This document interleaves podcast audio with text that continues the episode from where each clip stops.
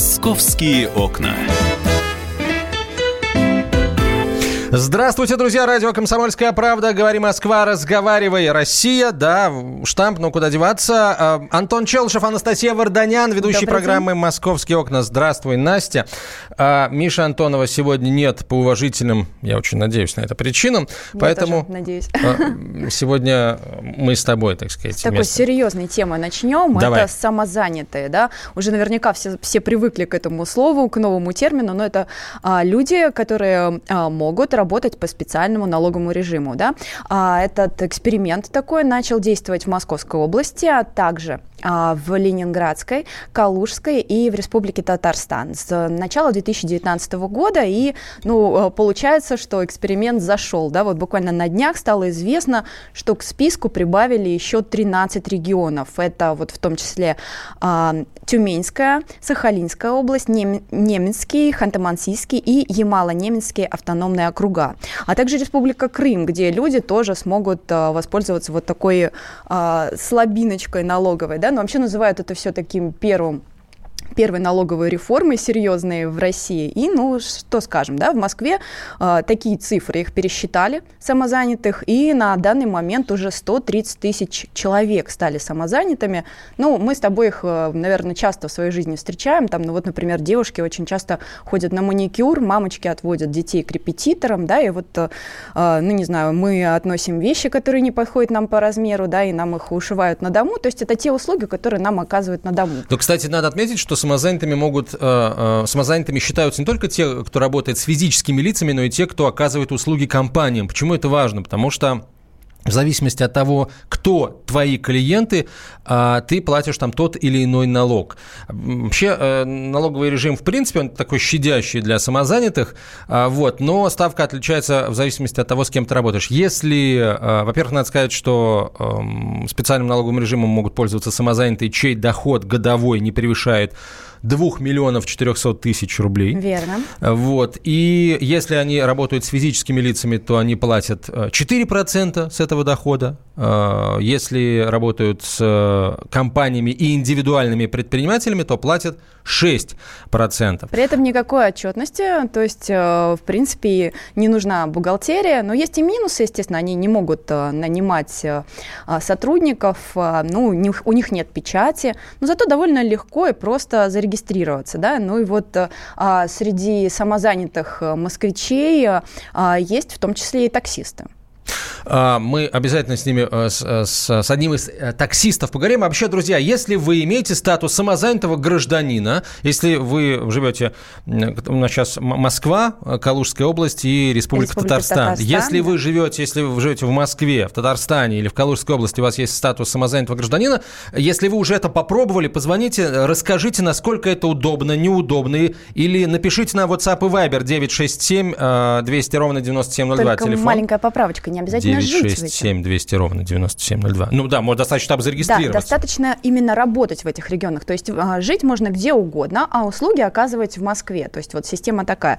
Поэтому на самом деле самозанятые, они живут э, сейчас абсолютно по всей стране, но работают в Москве, потому что ну, Москва это такой центр ну, притяжения. Ну, говоря жить, я имею в виду жить и работать, безусловно, да, потому что люди там переехали в Москву, работают здесь, а дом, прописка у них где-то еще. То есть прописка на самом деле вообще никакого Налоговая прописка у вас вот да, должна быть да. московская, а, татарстанская или калужская областная.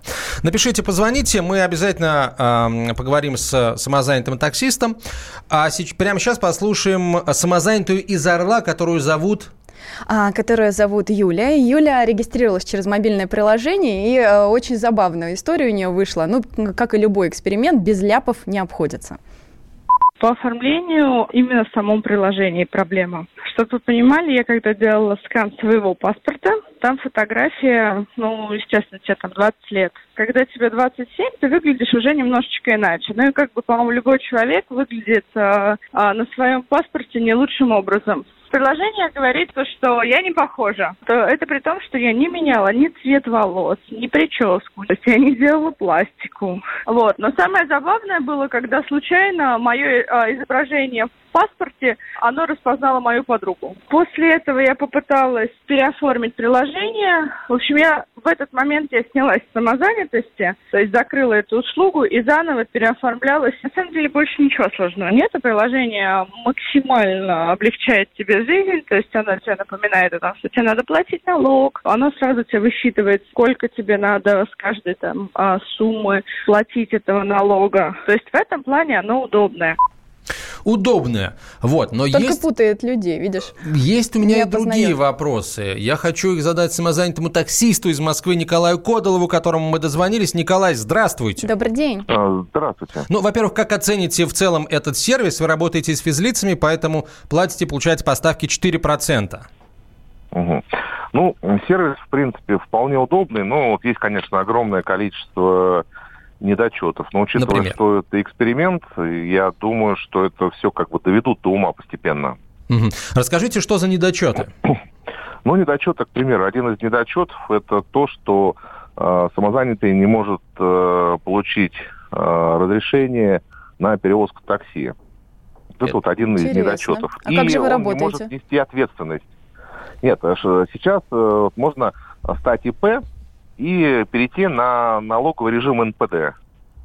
Ага. на самозанятый. И тогда э, есть возможность получить разрешение. То есть вы по этой схеме действовали? Да, да. А, соответственно, э, чтобы упростить э, жизнь водителям, нужно сделать именно вот, возможность получения разрешения и э, добавить э, в законодательство э, некие моменты, которые обяжут водителя э, на налоговом режиме НПД нести ответственность там за перевозки и так далее. Тогда, в принципе, вот это вот все будет работать более-менее нормально. А я правильно понимаю, что вы раньше работали как ИП, да, верно? То есть удалось ли что-то сэкономить, да, вот э, э, заработать больше или нет? Ну, смотрите, здесь э, вопрос такой. Э, на этом налоговом режиме э, выгодно работать ну, при определенных э, моментах и при, при определенных оборотах. Вот какой оборот сегодня у таксиста в Москве? Вы зарабатываете меньше, чем 2 а, миллиона 400 тысяч в год? Меньше, меньше. Значительно? Ну, Расскажите нам честно. Да. А, хорошо. Ну, смотрите, а, да, да. Ну, вот, э, 2, там, 2,4 это водители зарабатывают в классах бизнес, там, VIP и так далее. Так. То есть у них вот такие вот обороты. Водители, работающие по классу там, эконом и комфорт, у них обороты ну, ощутимо ниже. Угу.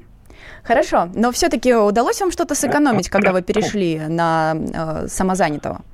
По налогам, я имею в виду. Да, вот, ну, финансово, может быть, нет, но мне стало проще работать, я стал вот меньше тратить на это время, и э, благодаря этому приложению все, в принципе, интуитивно понятно, мне не нужно бегать нигде, э, заполнять там всякие бумажки, думать там, а отнести Э, куда-то декларацию, а подать там заявление на патент там, и прочие, прочие прелести. Давайте вот э, в каких деталях разберемся. Правильно ли я понимаю, что э, если ты самозанятый, то ты не можешь работать на какой-то таксопарк, ты можешь просто там на своем автомобиле оказывать услуги по частному извозу, ну, имея лицензию таксиста и так далее? Ну, на самом деле здесь... Э, э самозанятым вот никто работу не ограничивает. Можно работать э, на какой-то таксопарк, хоть и аренда. Но тогда с твоей является... зарплаты будут все-таки платить, ты будешь платить 13% подоходного налога.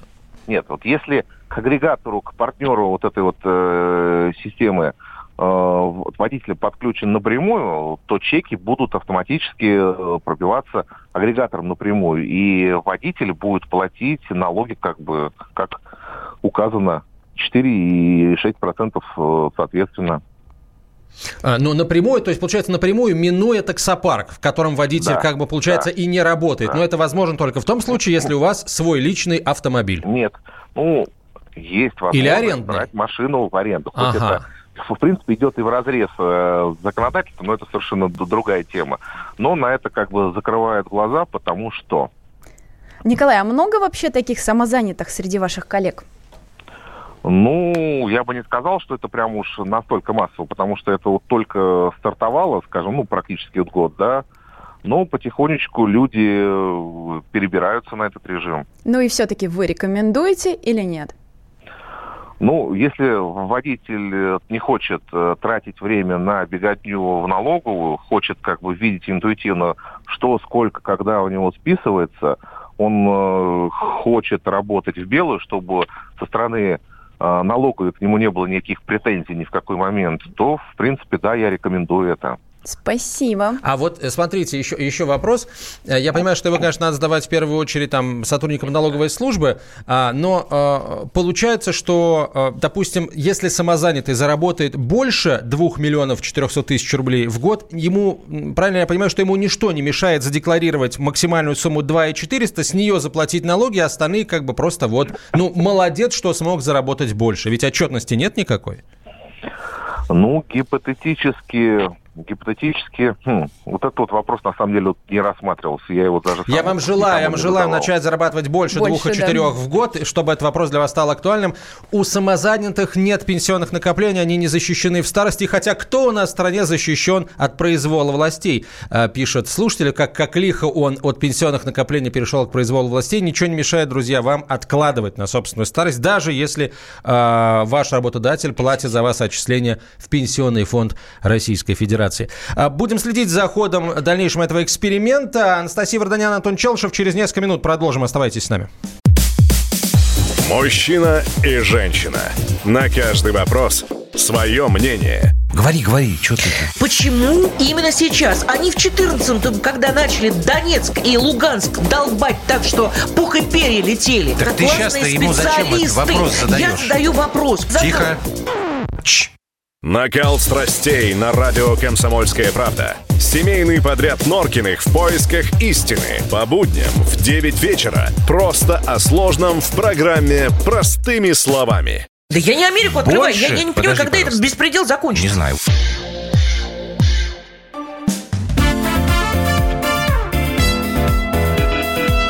«Московские окна». Продолжаем разговор о том, что в Москве происходит э, и то, что интересно всей России. Анастасия Варданян, Антон Челышев. Да, и у нас сейчас вот очень хорошая история. Вы наверняка помните, мы эту девочку прозвали у себя в редакции «Сирота Рязанская». Это Юля Горина, которая нашла родителей через 20 лет. Так вот, на минувших выходных в субботу, 26 октября, вся Рязань гуляла, играли свадьбу, Юля вышла замуж. И вышла замуж не абы за кого, а за того самого парня, э, за Илью Крюкова, Пирогова, который и нашел, собственно говоря, ее родителей. Ну, на самом деле история просто фантастическая, да, ребята познакомились, Юлия и Илья познакомились в марте, через несколько месяцев в августе Илья садится за компьютер и щелк-щелк, и просто вот нагуглил ее родителей, а, которые пропали 20 лет назад, то есть 20 лет она о них совершенно ничего не знала, в далеком 99-м Юлю нашли на вокзале в Рязани, ей тогда было всего 4 годика, и, ну, девочка была в таком а, запущенном состоянии, вши, Э, она была голодная, она была очень плохо, холодно одета, обморожены ноги, но чудеса в Юлиной жизни, они вот, как видите, происходят постоянно, ее а, забирают всего на, не, на, не, на ненадолгое время в социально-реабилитационный центр, и а, она попадает в хорошую приемную семью. Ну, конечно же, ей всегда хотелось знать, кто же ее родные родители.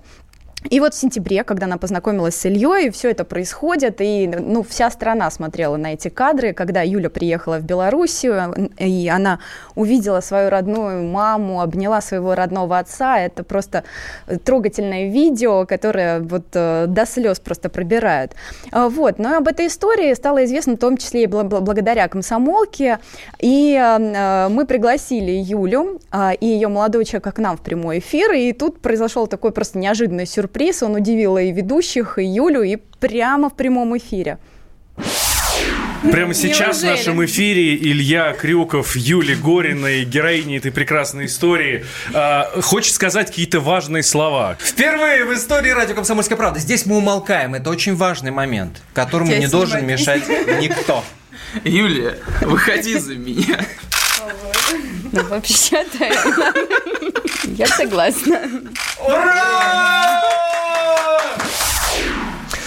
Вот так, собственно, прозвучало предложение. Свадьба отгремела, получается, в прошлую субботу. Вот как о ней рассказал тогда жених, а теперь уже муж Илья Крюков. Вот когда мы были в Москве, у нас пригласили эфир, ну, в принципе, чего было время терять, и сделали это самое предложение в прямом эфире. Свадьба прошла достойно. Самое запоминающее, наверное, то, что когда мы жгли бенгальские огни, мы забыли про детей, и они потом там рыдали в окошко, глядя на нас. По поводу родителей из Беларуси, нет, они не приехали. В целом все хорошо. Ты знаешь, вот с самой Юлей не удалось пообщаться, и вчера ей звонила, и сегодня. А, ну, сложилось мне Семейные хлопоты, все. Такое, да, впечатление, что, возможно, она все-таки очень огорчена из-за того, что родители из Белоруссии не смогли присутствовать на, на свадьбе, то есть были родители Ильи и а, были приемные родители Юли, которые воспитали ее вот, а, в общем-то, с, с лет. И вот хотелось бы все-таки понять, вот а, почему же они не приехали, и, а, ну, вот удастся ли все-таки сохранить вот такой такую связь. Прежде чем мы пообщаемся со специалистом, зададим эти вопросы, э, напомни, пожалуйста, Настя, обстоятельства ее, э, обстоятельства ее, как ее... ее появления, да, как она появилась в, в информационном пространстве. Ее нашли в четырехлетнем возрасте, как ты говоришь, да. Да, это 99-й а, год, в Рязани находят девочку, ну и, собственно говоря, в Беларуси ее Чем это все родители. закончилось? То есть, точнее, не чем это все они закончилось? Они сдали тест ДНК, они съездили в Белоруссию, познакомились э, с родителями, ну ну и надеюсь, что они будут дальше общаться. То есть сейчас они на телефоне, на таком, на телефонном Как общении. девочка пропала-то? Девочка пропала при очень таких э, банальных для 90-х обстоятельствах. То есть это Белоруссия, глухая деревня, папа едет продавать картошку, берет с собой дочку.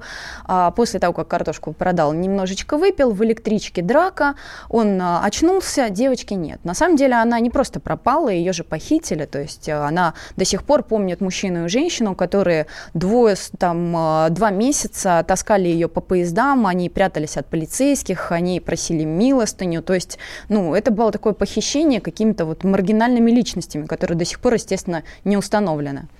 А папу наказали как-то за это дело? Нет, э, папу не наказали. Папа и мама искали ее, они бегали по этим электричкам, клеили объявления. Ну, и полиция Беларуси искала ее в Беларуси, а здесь никто не обратил внимания в Рязани на то, что у девочки есть э, э, в речи слова, которые на белорусском языке, да, и никто, собственно говоря, не стал разбираться, к сожалению, и так-то могли бы сделать запрос в соседнюю страну. Непрофессионально делали свою работу люди, которые с ней, которые ее нашли нашли, Конечно. искали ее родителей. Совсем и они, кстати, тоже не наказаны. А, Хотя установлены, в общем а, Хорошо. А теперь, собственно, поговорим а, о том, как э, девочки общаться с родителями. Сейчас вот они не приехали на свадьбу, и э, есть один очень конкретный вопрос, который мы хотим задать психологу Татьяне Григорьевне Семенко. Татьяна Григорьевна, здравствуйте. Здравствуйте. Скажите, пожалуйста, могут ли вот эти люди, родители, э, которые то ли бросили, ну, отец, да, который то ли бросил, то ли потерял в любом случае сделал это, а, говоря по-русски, по пьяни, а могут ли они вновь стать э, родными э, этому человеку? Я считаю, конечно. Есть биологическое родство, когда ребенок наследует ряд признаков от родителей, но оно не всегда может означать родство духовное. То, что мы понимаем под словом родным, родной в широком смысле этого слова – а духовное, душевное родство – это взаимопонимание, это доверительные отношения. Э, Ребенок взрослый уже не актуально чувство ответственности за эту девушку. Просто теплые, доверительные, родственные отношения. Конечно, я считаю, они возможны. И наладить их вполне реально. Но как вам кажется, вот настоящей мамой для Юли все-таки будет э, мама, которая ее воспитала – 20 лет все-таки прошло. Но это же Юлин выбор. Мы не можем э, за человека делать выводы, кто будет для нее настоящей мамой. Вот кого она считает, да и будет. А вот расстояние вот во всей этой истории сможет сыграть какую-то роль? Потому что биологические родители находятся очень далеко, в Беларуси, и, соответственно, они предлагают девочке просто переехать к ним а, туда. Ну, у нее-то вся жизнь прошла а, в Рязани, ей тоже этот шаг довольно тяжело в взрослом возрасте сделать. И как им а, вот на таком расстоянии вот этот контакт налаживать? Но ведь, как мы знаем, э, многие выросшие дети живут на расстоянии от своих родителей. Это даже кто-то рекомендует жить самостоятельно, обособленно, учиться, адаптироваться ко, ко взрослой жизни. у нее происходит э, вещь, которая вполне характерна для девушек, молодых женщин такого возраста. Расстояние это, конечно, ну, не самая лучшая штука для того, чтобы налаживать контакт с родителями.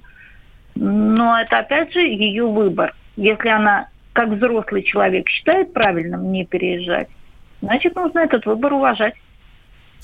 Как бы вы охарактеризовали поступок ее отца, который, будучи с ребенком четырехлетним, а, выпил, а надо называть вещи своими именами, напился? Ну вот хочется по-русски охарактеризовать, я думаю, все меня поняли. Или уточнить.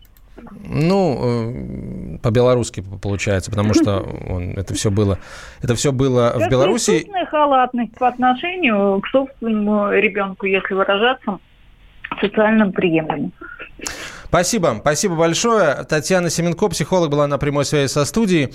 И, эм, собственно, Знаешь, девушке он... пообещаем, пожелаем Счастье, конечно же, Наконец получить желаем, квартиру. Да. Кстати, да, вот сейчас, наверное, рязанские власти радуются так мысленно, да, мы обсуждаем эту историю, ругаем Юлиного папу и совсем не касаемся рязанских властей, я имею в виду администрацию города Рязани, а, которая Юле, как сироте, должна э, выдать да, квартиру. ей уже 24 года по паспорту. А, 7 лет. Да, уже 7 лет она ждет квартиру, уже пройди, э, пройдены суды, которые она выиграла, и вот по сей день Юля, у нее, кстати, уже есть э, ребенок от первого брака, она как бы вот э, от государства ждет э, то, то, что ей должны. До сих пор этого всего не происходит. Вот, но возвращаясь к родителям, ты знаешь, мне такое вот все-таки сложилось э, ощущение, вот, и, насколько я понимаю эту историю, что все-таки они не приехали не потому, что они там Юлю там не любят там или еще что-то. Скорее всего, просто вот сложная финансовая ситуация в семье, потому что, ну, я повторюсь, это глубинка, это деревня, да, и а, даже просто для того, чтобы доехать для, до Рязани, возможно, просто финансов а,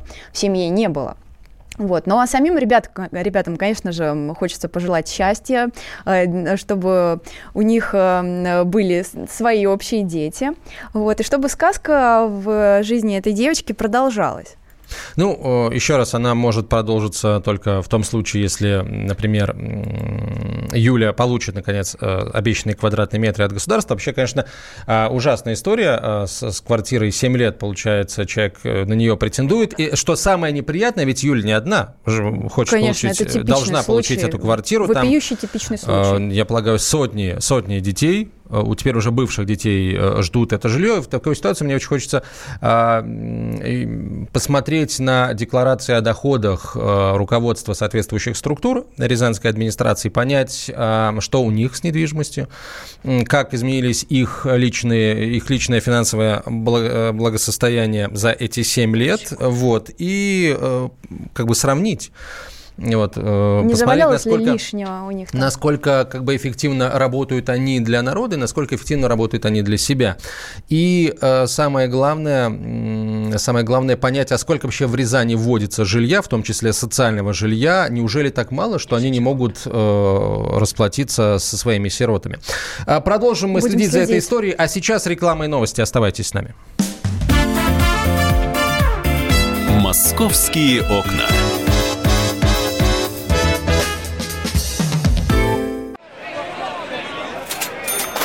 Банковский сектор. Частные инвестиции. Потребительская корзина. Личные деньги. Вопросы, интересующие каждого. У нас есть ответы. Михаил Делягин и Никита Кричевский. В эфире радио «Комсомольская правда». Час экономики. По будням в 5 вечера.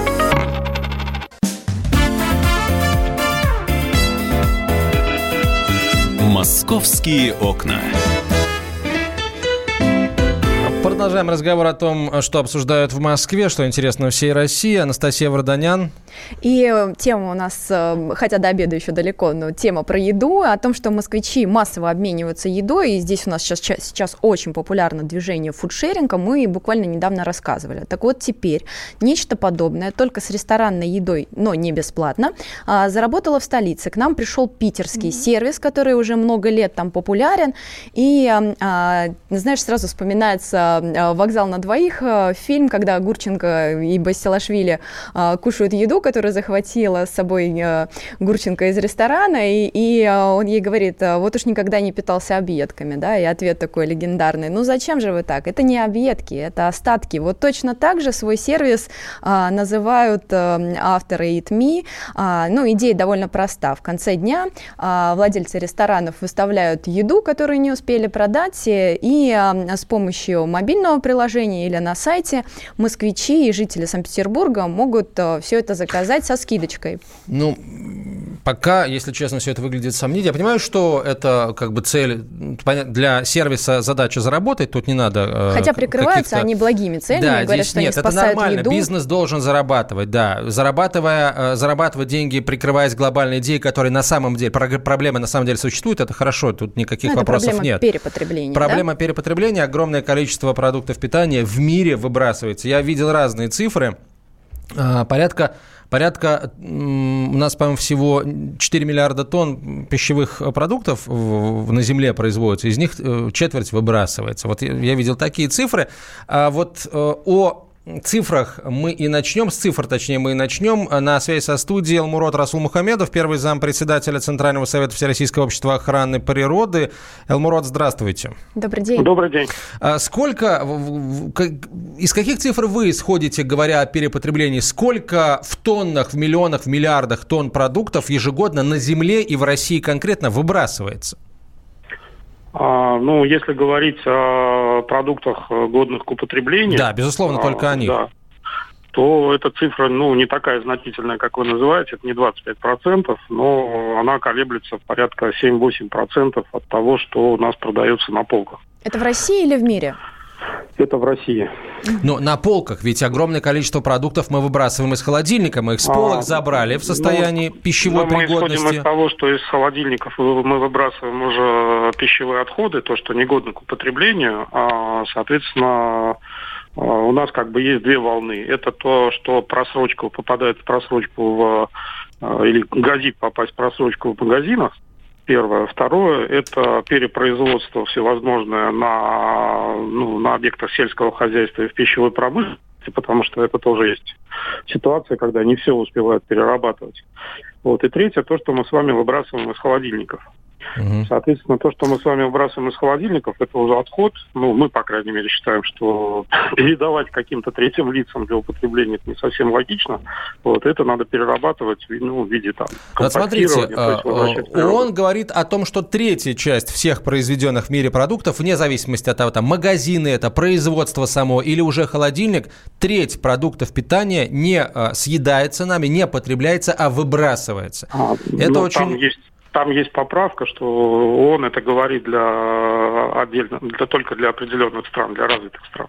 То есть чем по странам, По странам Африки mm там и по голодающим странам такой статистики просто нет. Не, ну, естественно, мы говорим обо все, об, да. о, о мире в целом, безусловно, да, если бы мы эти... говорим, он говорит о золотом миллиарде, вот, о миллиарде человек, которые живут в развитых странах.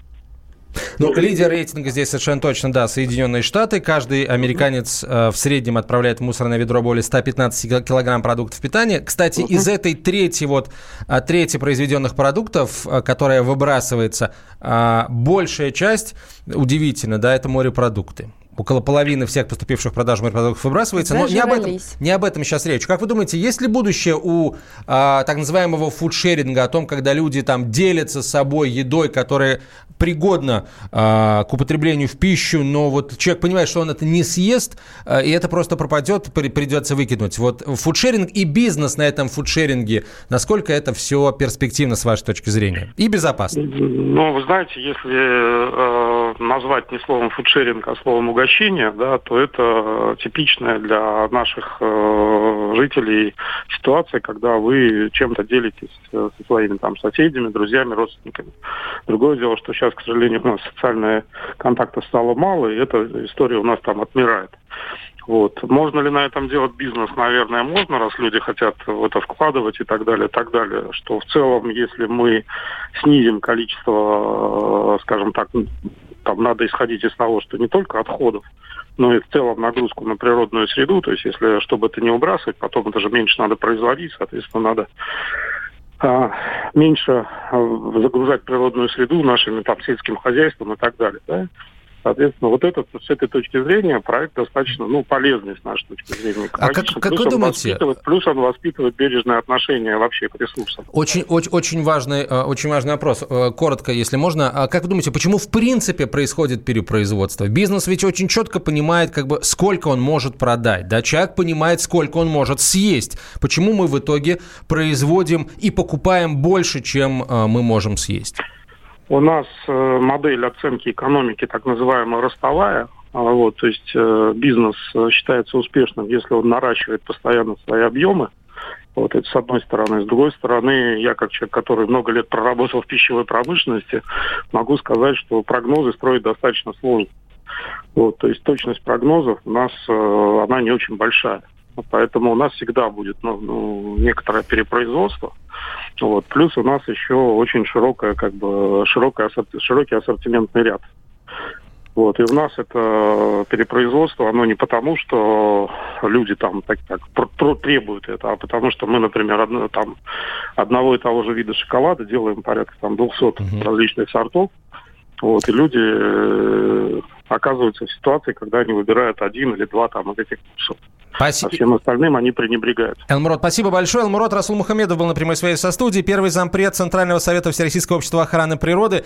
Присоединяется к, к нашему разговору президент Федерации рестораторов и ательеров России Игорь Бухаров. Игорь Олегович, здравствуйте. Добрый день. Здра- здравствуйте, коллеги. Да. Есть ли перспектива у фудшеринга, у бизнеса, основанного на фудшеринге, а, если мы говорим о вот, распродаже не, а, недораспроданных ресторанных блюд?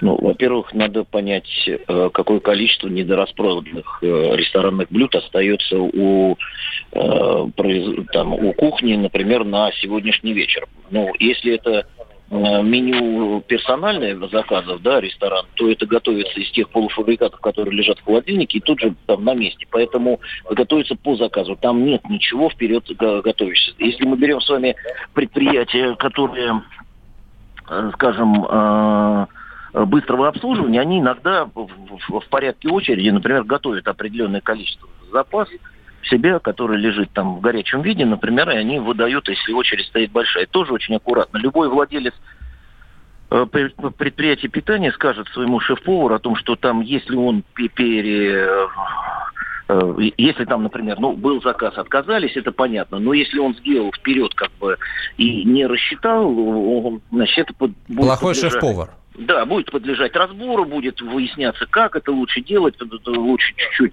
держать, чтобы не тратить продукт. Во-первых, я могу сказать, что э, вы понимаете, да, что мы с точки зрения налоговой даже мы не имеем права там давать больше 20% скидки, да, там, ага. и, и при большом количестве там это будет признано определенной схемой, там у нас сегодня нет усушки утруски, которая была там в Советском Союзе, поэтому я могу сказать, что в любом случае это еще потом на на налоговое законодательство выйдет. Хотя, mm. хотя некоторые, не, некоторые предприятия такие действительно в конце в конце рабочего дня, там, например, там продают это по более дешевой цене. Вы можете э, прийти, например, как сегодня, там, например, там отдают хлеб, который выпекает предприятие, например, для э, собственной работы в течение дня, например, ну, не остается хлеб, и в конце дня они его действительно продают там по, по разумной цене. Я знаю, что в Японии то же самое происходит с рыбой и морепродуктами. Вот рыба, выловленные морепродукты, поступившие в продажу утром, а это, собственно, их основная цена. Вечером того же дня цена уже снижена максимально для того, чтобы как раз не пришлось их Конечно, выбрасывать. Потому что, потому что э, э, второй свежести не бывает помните, да, mm-hmm. рыба всегда должна быть. Игорь Ильич, то есть получается, что все-таки у этого всего а, большого будущего нет, ибо если ресторан хороший, вне зависимости от его статуса, то там ничего не должно оставаться, ничего не должно пропадать. Конечно, естественно, но это не значит, что вот это сейчас мы сказали с вами это, что, значит, все, что осталось, там, это там идет там в какую-то там переработку. Готовых блюд практически не ну, остается. Ну, полуфабрикаты могут остаться, которые нет, надо смотрите, превращать смотрите, в, в готовые блюда. Продают-то они только блюда? Обождите, обождите. Полуфабрикаты, у полуфабрикатов есть, например, а, а, свои сроки хранения, которые больше намного. Если заправленный салат, у него есть свой срок хранения, конечно, тогда это необходимо. Если его сделали в большом количестве, тогда это необходимо будет утилизовать. А, значит, э, вот, поэтому, или, или продать, действительно, но никто этого не делает сегодня. Сегодня очень разумное производство, потому что у владельцев сегодня рентабельность у предприятий питания невысокая, они стараются все делать очень аккуратно. Игорь Олегович, спасибо большое. Спасибо Игорь огромное. Бухаров был на прямой связи со студией, президент Федерации рестораторов и ательеров России. Вот на самом деле не хотел я до, э, до того, как эксперт скажет, вылезать со своим мнением, мне почему-то сразу казалось, что ресторан, который не может рассчитать, э, сколько приготовить готовить, чтобы ничего не осталось, это плохой это ресторан. странный ресторан, как минимум. Но вот. ты знаешь, в Питере, на самом деле, эта услуга пользуется какой-то сумасшедшей популярностью. 70 ресторанов – это немало для Санкт-Петербурга, в которых можно вот так вот еду по бросовой цене купить. Зайдет или не зайдет в Москве, но будем следить за ситуацией, а подробности все читайте на нашем Решать сайте. Решать действительно вам, друзья. А, эксперты свое слово сказали. Спасибо большое. Анастасия Варданян, я Антон Челшев. До свидания. «Московские окна».